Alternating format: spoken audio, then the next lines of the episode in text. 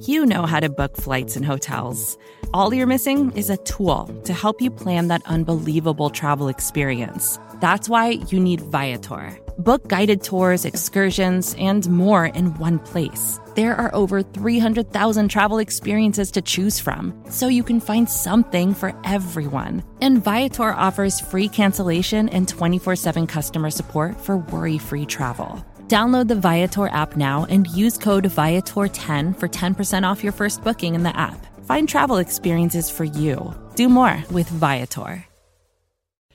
Hey everyone, on today's show, we break down the Giants' overtime win against the Chicago Bears. We talk about the efforts of Alec Ogletree, some of the emerging young defenders. We go over the offensive struggles on that side of the ball and how the Giants should handle their late game situations. All right, thanks for listening. Let's get to it.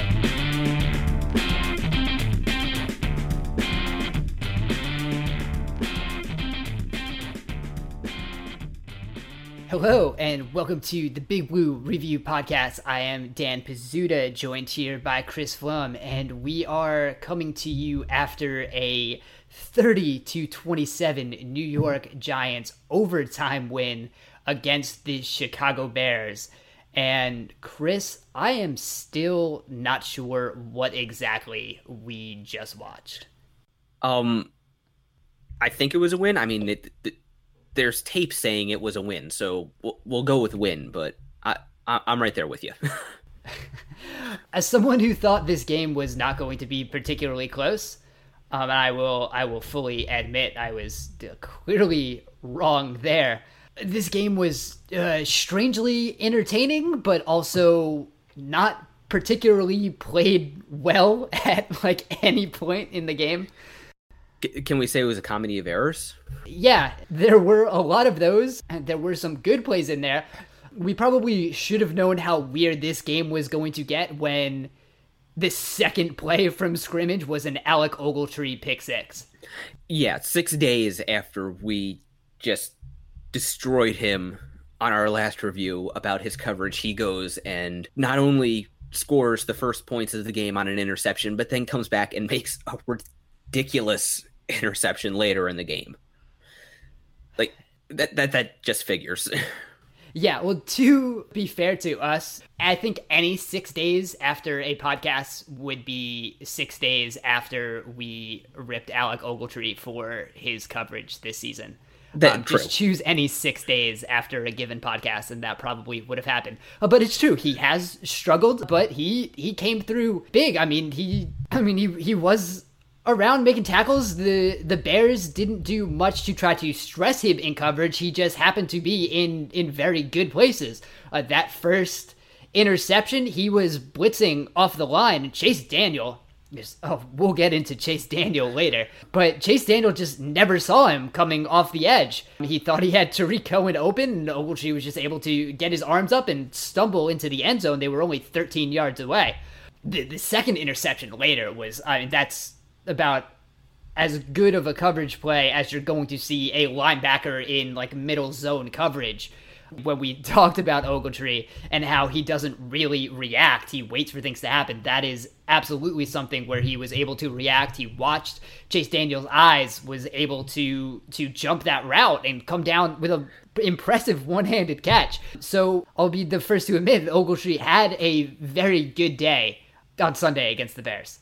He did, and he wasn't the only defender to have a really good day. I think we need to just right off the bat give some props to uh, Janoris Jenkins for his coverage. He looked like the jackrabbit we all know he can be.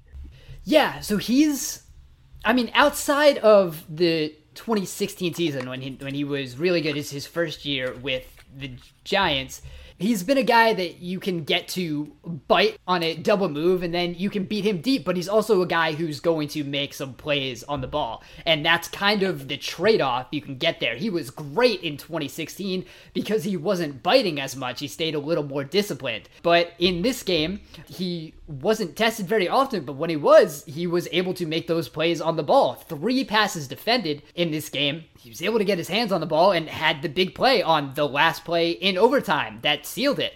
Maybe with somebody else there, that's that's not a pass that gets knocked away. But yeah, Jenkins was good, and, and you hope maybe that's something that is going to continue going forward. There were some stories coming out how how much truth there was, or, or how much they were speculation uh, during the beginning of the week of there were people worried whether you know Jenkins was going to be giving the effort after it seemed like this was kind of a lost season because last year he was kind of one of the guys that that quit. He didn't show up after the bye week. There was a lot going on there. So people were starting to wonder if, if he was going to be a guy that was still going to be giving an effort. And I think the Bears game definitely showed he is still going to be giving that effort, and he played well. Yeah, uh, James Bettcher certainly seems to have the defense playing hard. Maybe not consistently well, but that I think is more a function of some of the personnel they have on the squad in some places than his abilities as a coach. As a coach, he seems to have these guys playing with some fire. And that's a point we've brought up, I think, multiple times on multiple episodes that the, the defense, the struggles of the defense are, I think, more personnel related than they are coaching related. When we can sometimes say the opposite uh, about what's going on with the offense. But yeah, the defense is good, and, and there are some of these young guys who are starting to look more promising now. BJ Hill is one of those guys. Uh, BJ Hill was all over the place uh, in this game. He entered the game with three sacks. That was more than any Giant had this season. Uh, not just in a game. That was more than the Giants, any Giant had this season as a whole. And BJ Hill had three sacks in this game. Yeah, I, I noted after the Giants drafted him that he was a surprisingly good athlete for a guy who had basically been slotted in as a nose tackle because that's what he played in college because of the guys on NC State's line, he was the most capable of playing nose tackle, but he is for a slightly bigger defensive tackle, he is a really really good athlete and he's he's finally getting a chance to show it now that he's kind of moved around the line a little bit. He's able to play two eye, three technique, out at defensive end sometimes and he's the kind of player they need up front. And it's paying off, and it's paying off quickly. I actually like the play of all three of the Giants' main defensive tackles. Tomlinson didn't have those splash plays like Hill had, but he was consistently setting other guys up to make plays in the backfield. He was pushing the pocket, disrupting things. And I can't even be too upset at Mario Edwards' uh, at his penalties because at least he was in the backfield in position to make a play when he had the penalties. You, you like to see him clean those up, but he's been a surprisingly good ad. Right, and these are all guys the Giants have been rotating since the Damon Harrison trade. Against the Bears, BJ Hill played 56% of the snaps. Dalvin Tomlinson was just in on 34%. They got Josh Mauro in in the interior at 20%. RJ McIntosh played 20%. Mario Edwards played 17%. Uh, so this is just a, a line that's going to be rotating these guys in and out. So they're all going to have a chance to make an impact. Uh, I think it's now clear they like BJ Hill the most in that scenario and they're letting him you know he's the only one who played more than half the defensive snaps. And he's showing why he has earned that. He has really been all over the field for most of the season since he's started to get increased playing time. And now with Damon Harrison gone I think he is the guy who can take over in that interior. He's been a really good run stuffer uh, even though there's all the stats about how the the Giants run defense has you know, gone downhill since Harrison left. Hill is a guy who's still making a decent amount of tackles at or behind the line of scrimmage in the run game, and I think he's really the one guy who can create interior pressure right now in the pass rush. Yeah, Mario Edwards can as well, but right now Hill is the Giants' best pass rusher, which I don't think we were thinking we would say back in May. No, I mean back in May we weren't even sure if BJ Hill was you know going to get run with the starters. He was impressive in training camp and, and he he's made his way up there and he is a guy who is going to be a part of this defensive line. Uh, but if we talk about the I think the best pass rusher, I think that's still Olivier Vernon and just a couple days after I wrote something on Big Blue View about how Olivier Vernon has more value than just the raw sack numbers because you can't always count on raw sack numbers to be a good measure of what an edge rusher is doing because if there's pressure there and if he's getting to the quarterback that is good. I wrote that about olivier vernon about how he is still getting to the quarterback and even though the sacks weren't there they were going to come. And he finished this game with two sacks. Yeah and one of which was a strip sack which is even better at least for this week, no complaints about how Vernon played. Well, actually, slight complaint on how he played on the edge in the run in run defense. He crashed inside an awful lot, and the Bears took advantage of that on some either cutbacks or counter runs. I don't know if he was expecting somebody else to be outside of him and they weren't there, or if he was misreading the play as a run between the tackles and was overly aggressive. I don't know that without knowing the play call, but that was something a little concerning. I should, I guess we could say.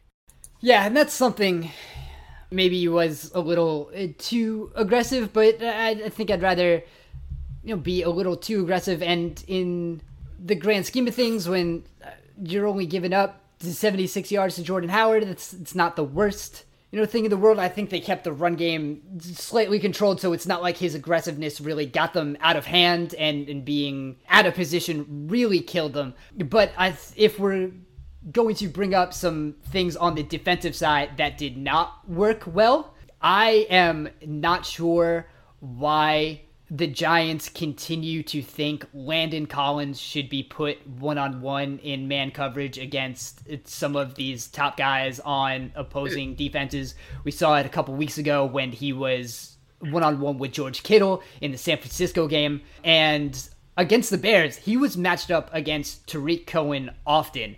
And I'm not sure if there's a play where that went Collins' way. There was one he he actually stuck with Cohen in man coverage down the field, but it looked like he lost the ball in the air. He the throw was behind Cohen, and I think Collins had a chance to come up with the interception, but he lost the ball as well. right. Well, that's what that's one of the problems. But at least he was there. at least he, he was, was, able there, to hang in coverage was... that one time.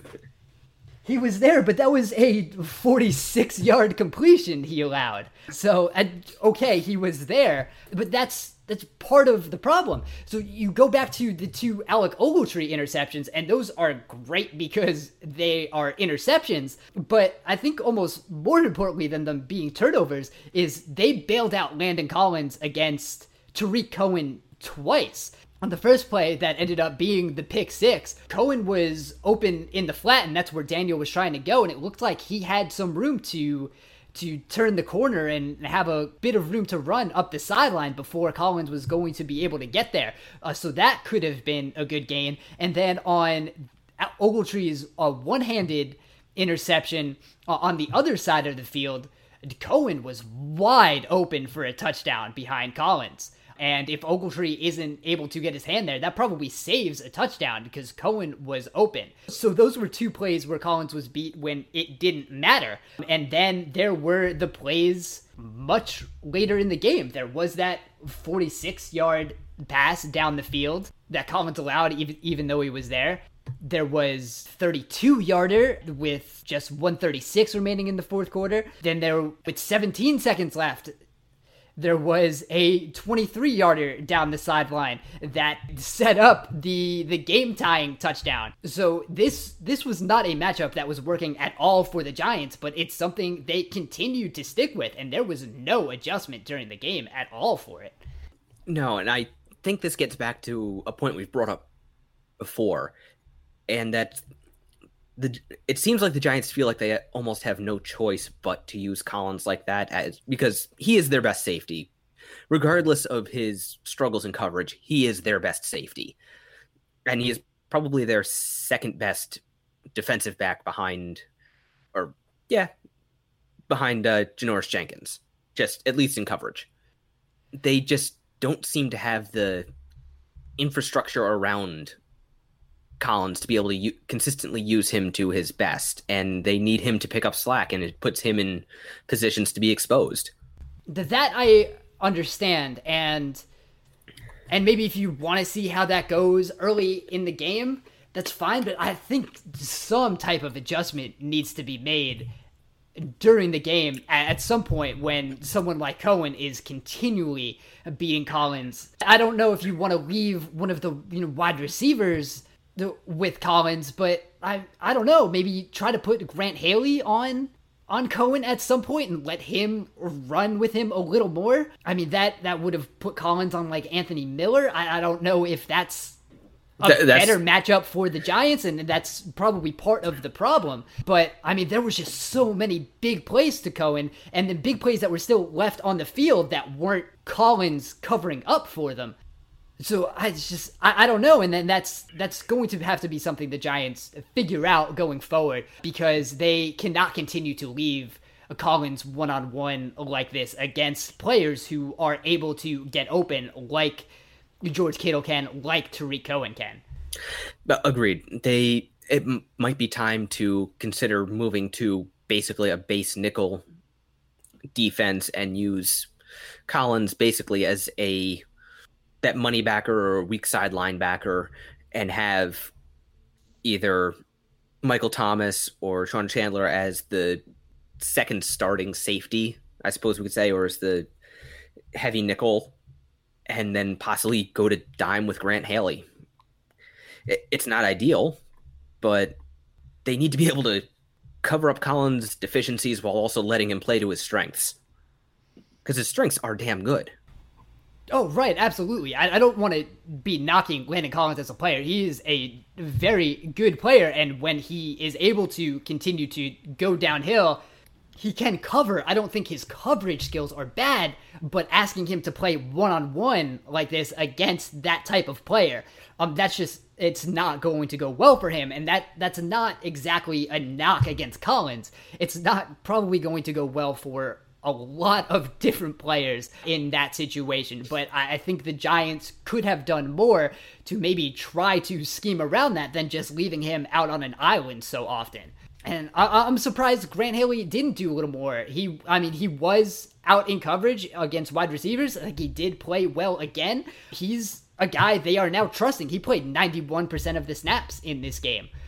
And so I wonder if we might start to see him move around more a little bit if they try to get Collins out of coverage. That would be, I think, very interesting to see how they use him going forward. He's definitely earned his increase in play. He hasn't been a flashy splash player, but he he consistently shows up. You know, he shows up coming downhill in the run game. He has been honestly better in coverage than you than you could expect from a an undrafted free agent corner. Granted, he probably should have been drafted. Yes. But even from a day three corner, he's been better than I think most people would have expected from him. Absolutely. I mean, we can. This is not this is not the first time we have praised Grant Haley on this podcast. I, uh, we were praising Grant Haley, I think, really before he even like played a snap. I was very high on him and throughout training camp. I'm still not totally sure why he started on the practice squad to begin with, but that is different. I think one of the things that allowed the Giants to play as well as they did on defense was Chase Daniel was awful. He, he looked was? okay on Thanksgiving uh, against the Lions that was not the case uh, in this game. He finished with an 11.5 QBR, which again is, if you use it as a win probability metric, quarterbacks who play like Chase Daniel are expected to win the game 11.5% of the time. That is awful. He I mean, he still finished with 7.3 yards per attempt. A lot of those were pseudo Hail Mary deep passes. You know, there was that one to Cohen that hung up, and you know Cohen made the good adjustment. Uh, there were a couple passes to Allen Robinson. There was the one where Robinson just caught it on BW Webb off his head. Yeah, off his head. Oh, per next gen stats that had like a 14% completion probability, and that feels high. So yeah, that, there were there were a lot of I, gifts in this game, uh, but whew, I, I, I, thought this, that one should have been picked off. yeah, probably. I, I have not been the biggest Mitchell Trubisky fan, but man, this game made me really appreciate what Mitchell Trubisky has been able to do uh, for the Bears this season. Yeah, definitely. I suppose Chase Daniels' one saving grace was um, Curtis Riley at free safety because that stat line could have looked even uglier. Yeah, there was a pick that went through Riley's hands. I, I mean, he, he can't get gifted an easier interception, and then Riley just wasn't able to to hang on. Um, and that is you know part of what we have talked about with Curtis Riley pretty much all year.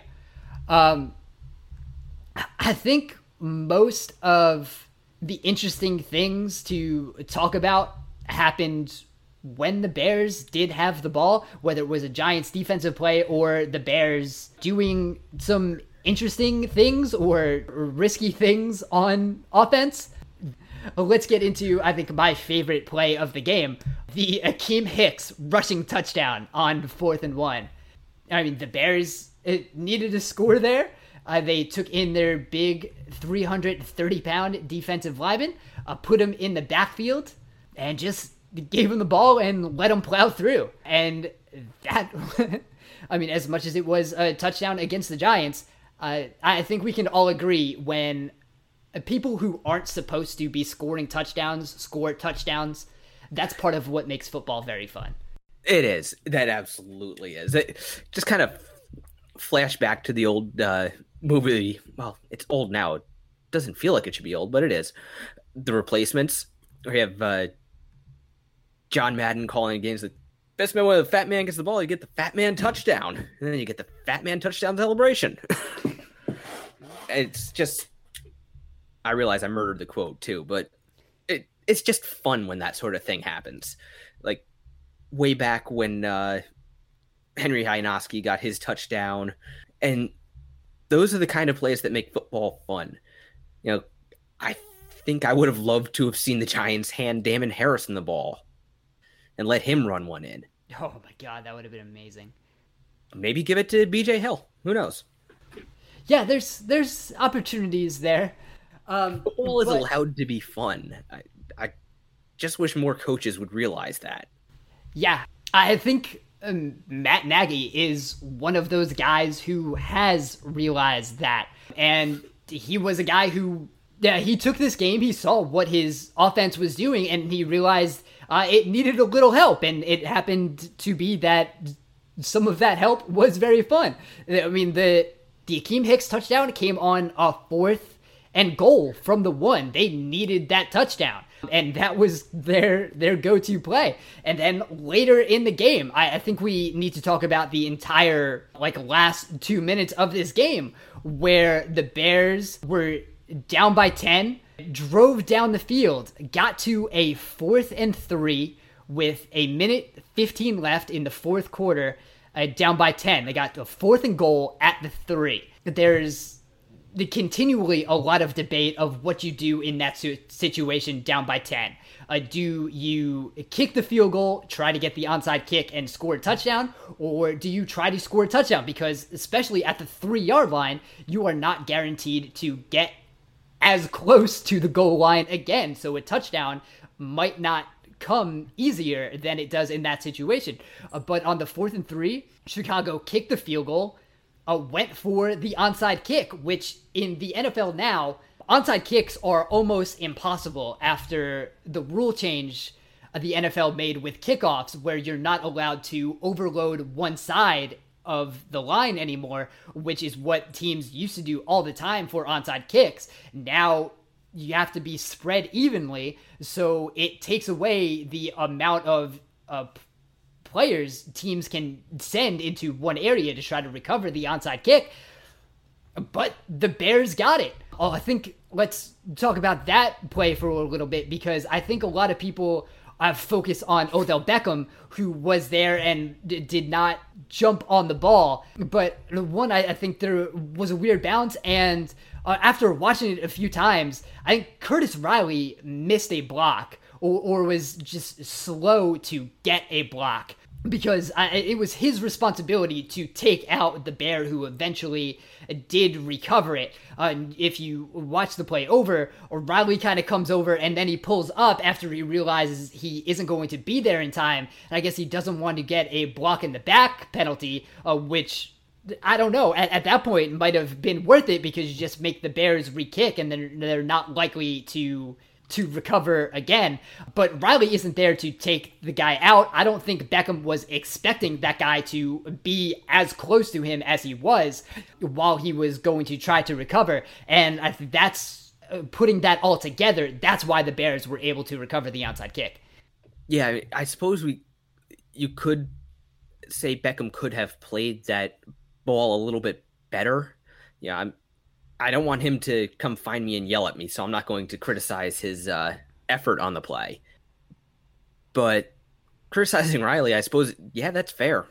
The guy he was supposed to block was the one who was there to pick it up, and and I suppose that is a decent jumping off point because we haven't actually talked about the offense yet, which is a flip for us. We usually start off with the offense, but I'm not quite sure either of us quite knows what to make of the Giants' offensive performance.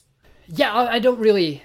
I don't know if I want to talk about the offense. There's really not much about the offense to to talk about. Um, but before we do that, I think we have to just express the last play after Chicago recovers the outside kick, they drive down to the one again and then throw a, uh, a halfback pass um, kind of their version of of the Philly special. The the quarterback wasn't out in a route, but it was uh, Trey Burton lined up next to Chase Daniel. And Trey Burton was the guy who threw the Philly special to Nick Foles in the Super Bowl. Burton pitches to Tarik Cohen, who comes across and throws to Anthony Miller in the end zone, and that's what tied the game and sent it to overtime. And that that was on a fourth and one, so another play where Matt Nagy needed a call and went into the bag of tricks.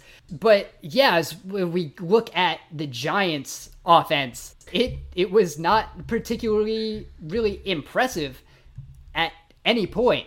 Eli Manning was not good in this game. At 19 of 35, that's for 170 yards. That's 4.9 yards per attempt, a 46.6 QBR.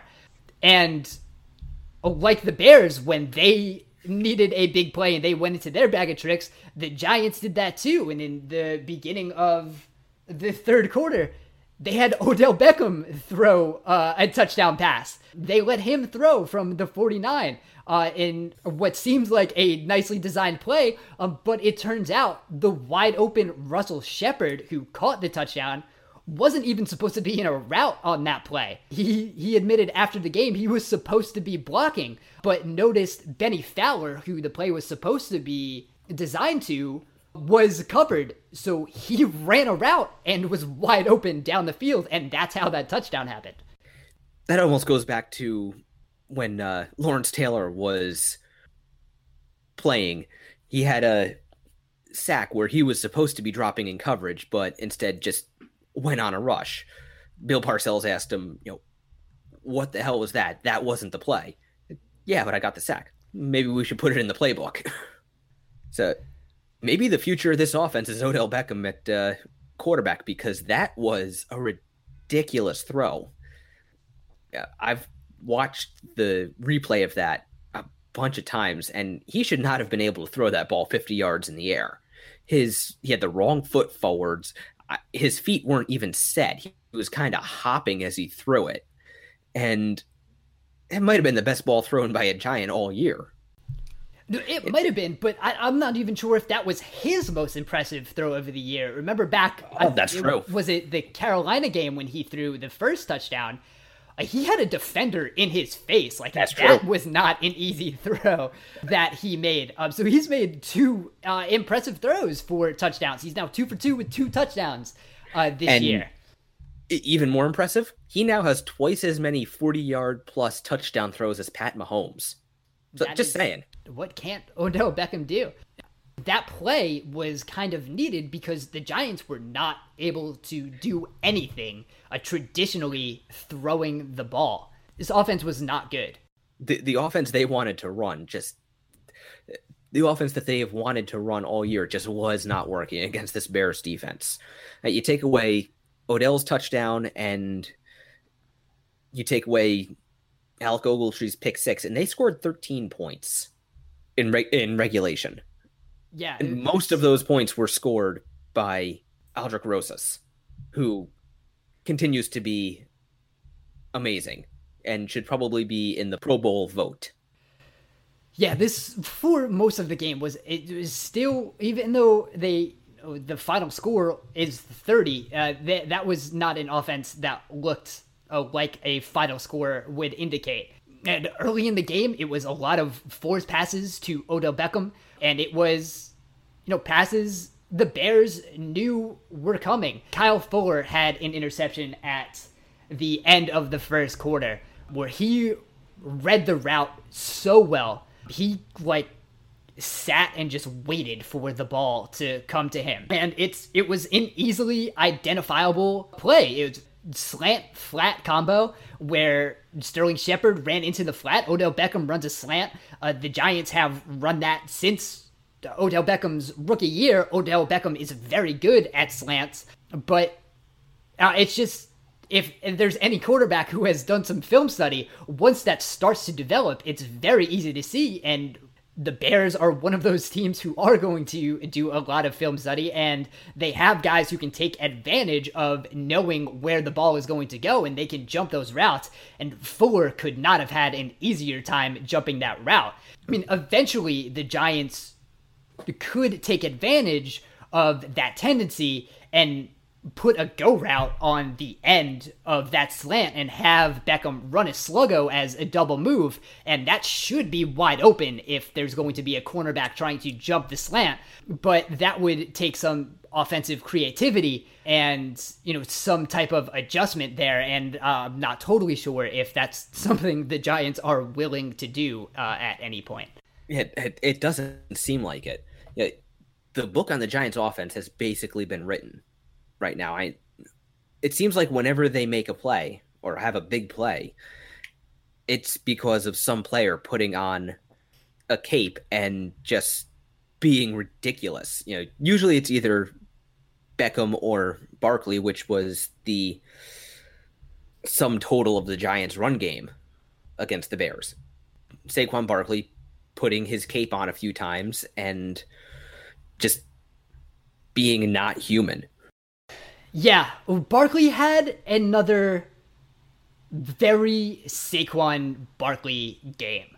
Um, so his end line looks great if you're just looking at that. 24 carries, 125 yards. That's 5.2 yards per attempt. He finished the game on those 24 carries, negative 1.41 expected points added, and a 29.2 success rate. So only seven of his 24 runs had positive EPA. He had four runs in this game that had a total of 5.94 expected points added. So, of course, those are going to be the runs that everyone remembers and that everyone will make it seem like he had a good game. There was a 29 yard run uh, on the first play in overtime.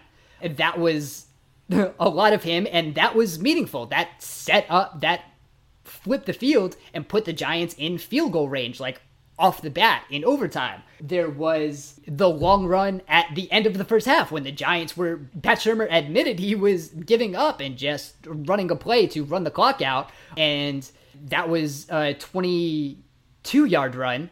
That made it possible for another nine yard pass and then a 57 yard field goal to get points at the end of the half. And that was a Barkley individual effort. So he ha- always has these these splash plays that everyone is going to remember. Um, but then there are a lot of runs where it, it's setting the offense back. Again, just 29.2% success rate. That is that is not great on, on a play to play basis, but there are those big runs that do matter. Um, so that is the constant battle you have to have with handing Barkley the ball. Yeah, basically, unless he is able to make multiple defenders miss, you know, like he did on that run at the end of the first half, handing him the ball is a wasted down, really the problem is that you never know when one of those just phenomenal hi- human highlight reel runs is going to come. It's a damn shame he doesn't get consistently even decent run blocking. Because if he could have anything like consistent run blocking, he would be right there with Todd Gurley. This is a whole another conversation of Barkley versus Gurley and and how the offenses are set up around them. Definitely. I just mean as, as a runner. Right. I mean, Sean yeah. McVay and Pat Shurmur are not the same dude. right. Yeah. Gurley has the advantage of many, many more wide open holes. But the whole Barkley conversation is and whether it is going to be minimal gain or or a big gain and and those are those are the two options rarely are there the medium gains that puts the giants in a tough position when they are trying to run the clock out. And I think we saw that in this game when the Giants got the ball and they were up 24 17, and their drive started with 9 18 remaining in the fourth quarter. I, a lot of people were upset they were passing in this situation, but I, I don't think that's a bad idea of when you can create easy completions and move the ball. And that's what they were doing at the beginning of the drive. So, I mean, it starts with a Barkley run for just two yards, but then there's a pass to Sterling Shepard for nine yards. They get to another first down, then it's a Barkley run for two yards, then it's a Gallman run for negative three yards. But then on third and 11, there's a Manning pass to Bennie Fowler for 11 yards. And that happens all the way down the field, and then it falls apart at the end where there's a Gallman run for two yards, sets up a second and eight where there's an incomplete to Ellison, and then Manning gets sacked on third down, and that sets up a fourth and 17, and everyone's up in arms about why did they throw the ball, but throwing the ball got them down the field, and it kept the chains moving. And then the Giants had a punt. Luckily, that's the punt that got down to the two, and then there was the BW Webb forced fumble on Taylor Gabriel on the next play, so it did not matter. But on that drive, when the Giants were trying to chew up clock, the best plays on that drive were passes. And that is not a bad thing when you can have those completions that are going to move the ball. And when you see the runs, you look at the runs on that play, the longest one was two yards. I'm sorry, there was a Gallman run for nine yards. But the best plays were the ones that were throwing the ball, and those still move the chains. Um, so I am not upset about throwing the ball in that situation. No, and again, to go back to something else we we've brought up time and again. That's how the Giants have to consider getting Barkley the ball, not on you know swing passes or little checkdowns, but actually past the line of scrimmage where he can put that ridiculous athleticism of, of his to use against safeties and corners rather than defensive tackles. Exactly. And I think if you can be upset about how they use Barkley either on that drive or those late game situations. I think you can be upset that they don't throw him the ball more often. That is the way to do it. I, that is a place where I'm not even sure if I'd be upset about throwing him those swing passes behind the line because more often I trust Barkley more to gain yards there on those swing passes than I do him running up the middle. And those are those are pseudo runs. They're still touches for Barkley. Just because he is not running the ball does not mean like they're not using him like they're supposed to in trying to drain the clock.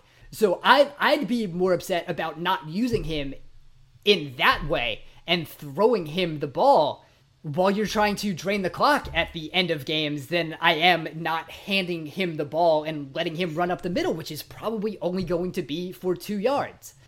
Yeah, now, even if the those short passes get five yards, that's still better. Puts the offense in a better position than the two yard gain. And running back routes are generally easy completions. Yeah, the, just those quick angle routes the their quarterly wheel route, which you know I say because they only run about once every four games, and that those are just ways they could manufacture touches for Barkley that use his skill set that they just don't seem to feature much.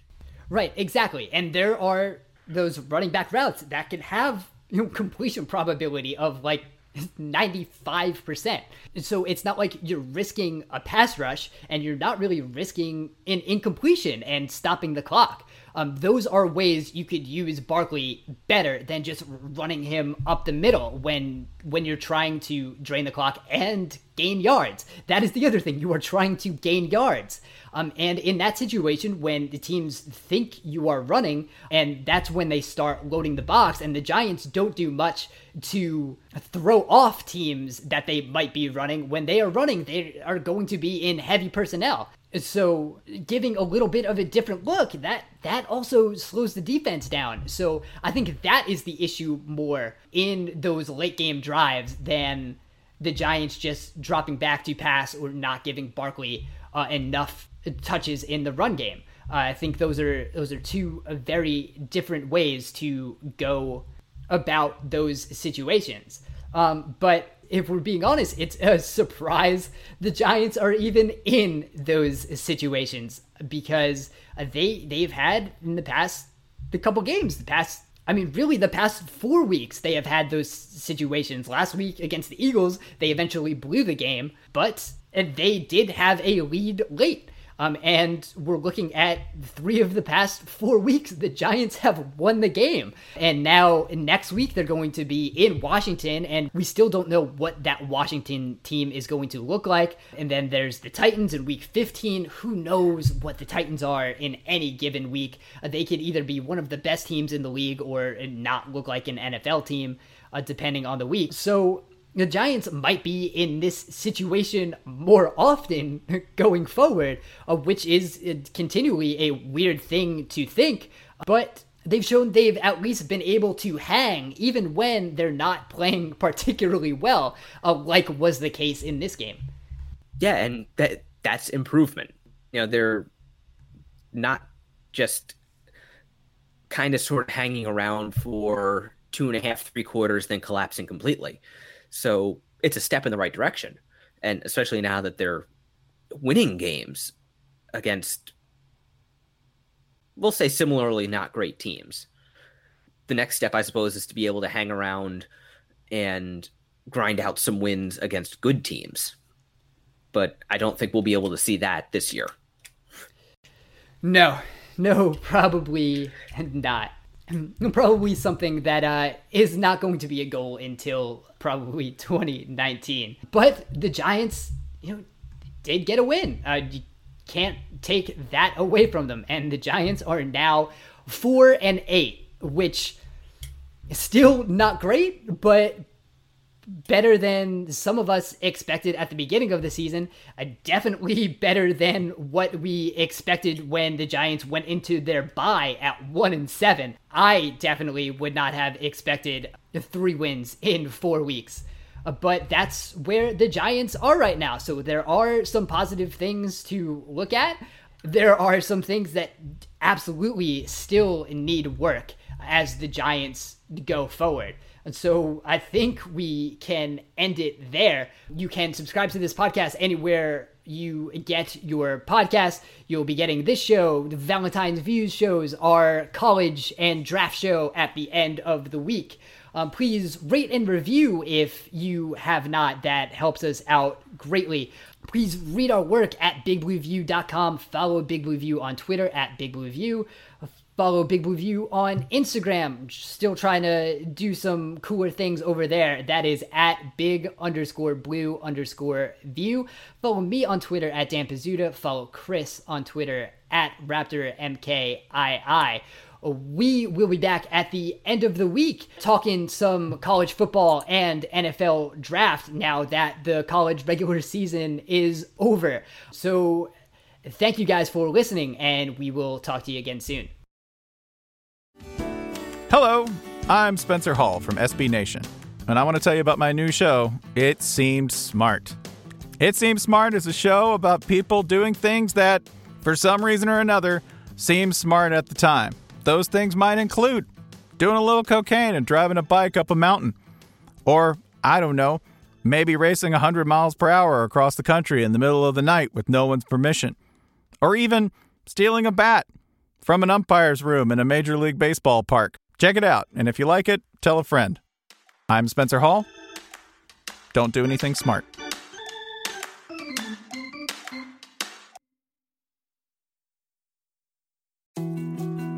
More to dos, less time, and an infinite number of tools to keep track of. Sometimes doing business has never felt harder, but you don't need a miracle to hit your goals. You can just use HubSpot because their all in one customer platform can make growing your business infinitely easier. Imagine this high quality leads, fast closing deals, wildly happy customers, and more benchmark breaking quarters. It's not a miracle, it's HubSpot. Visit HubSpot.com to get started today.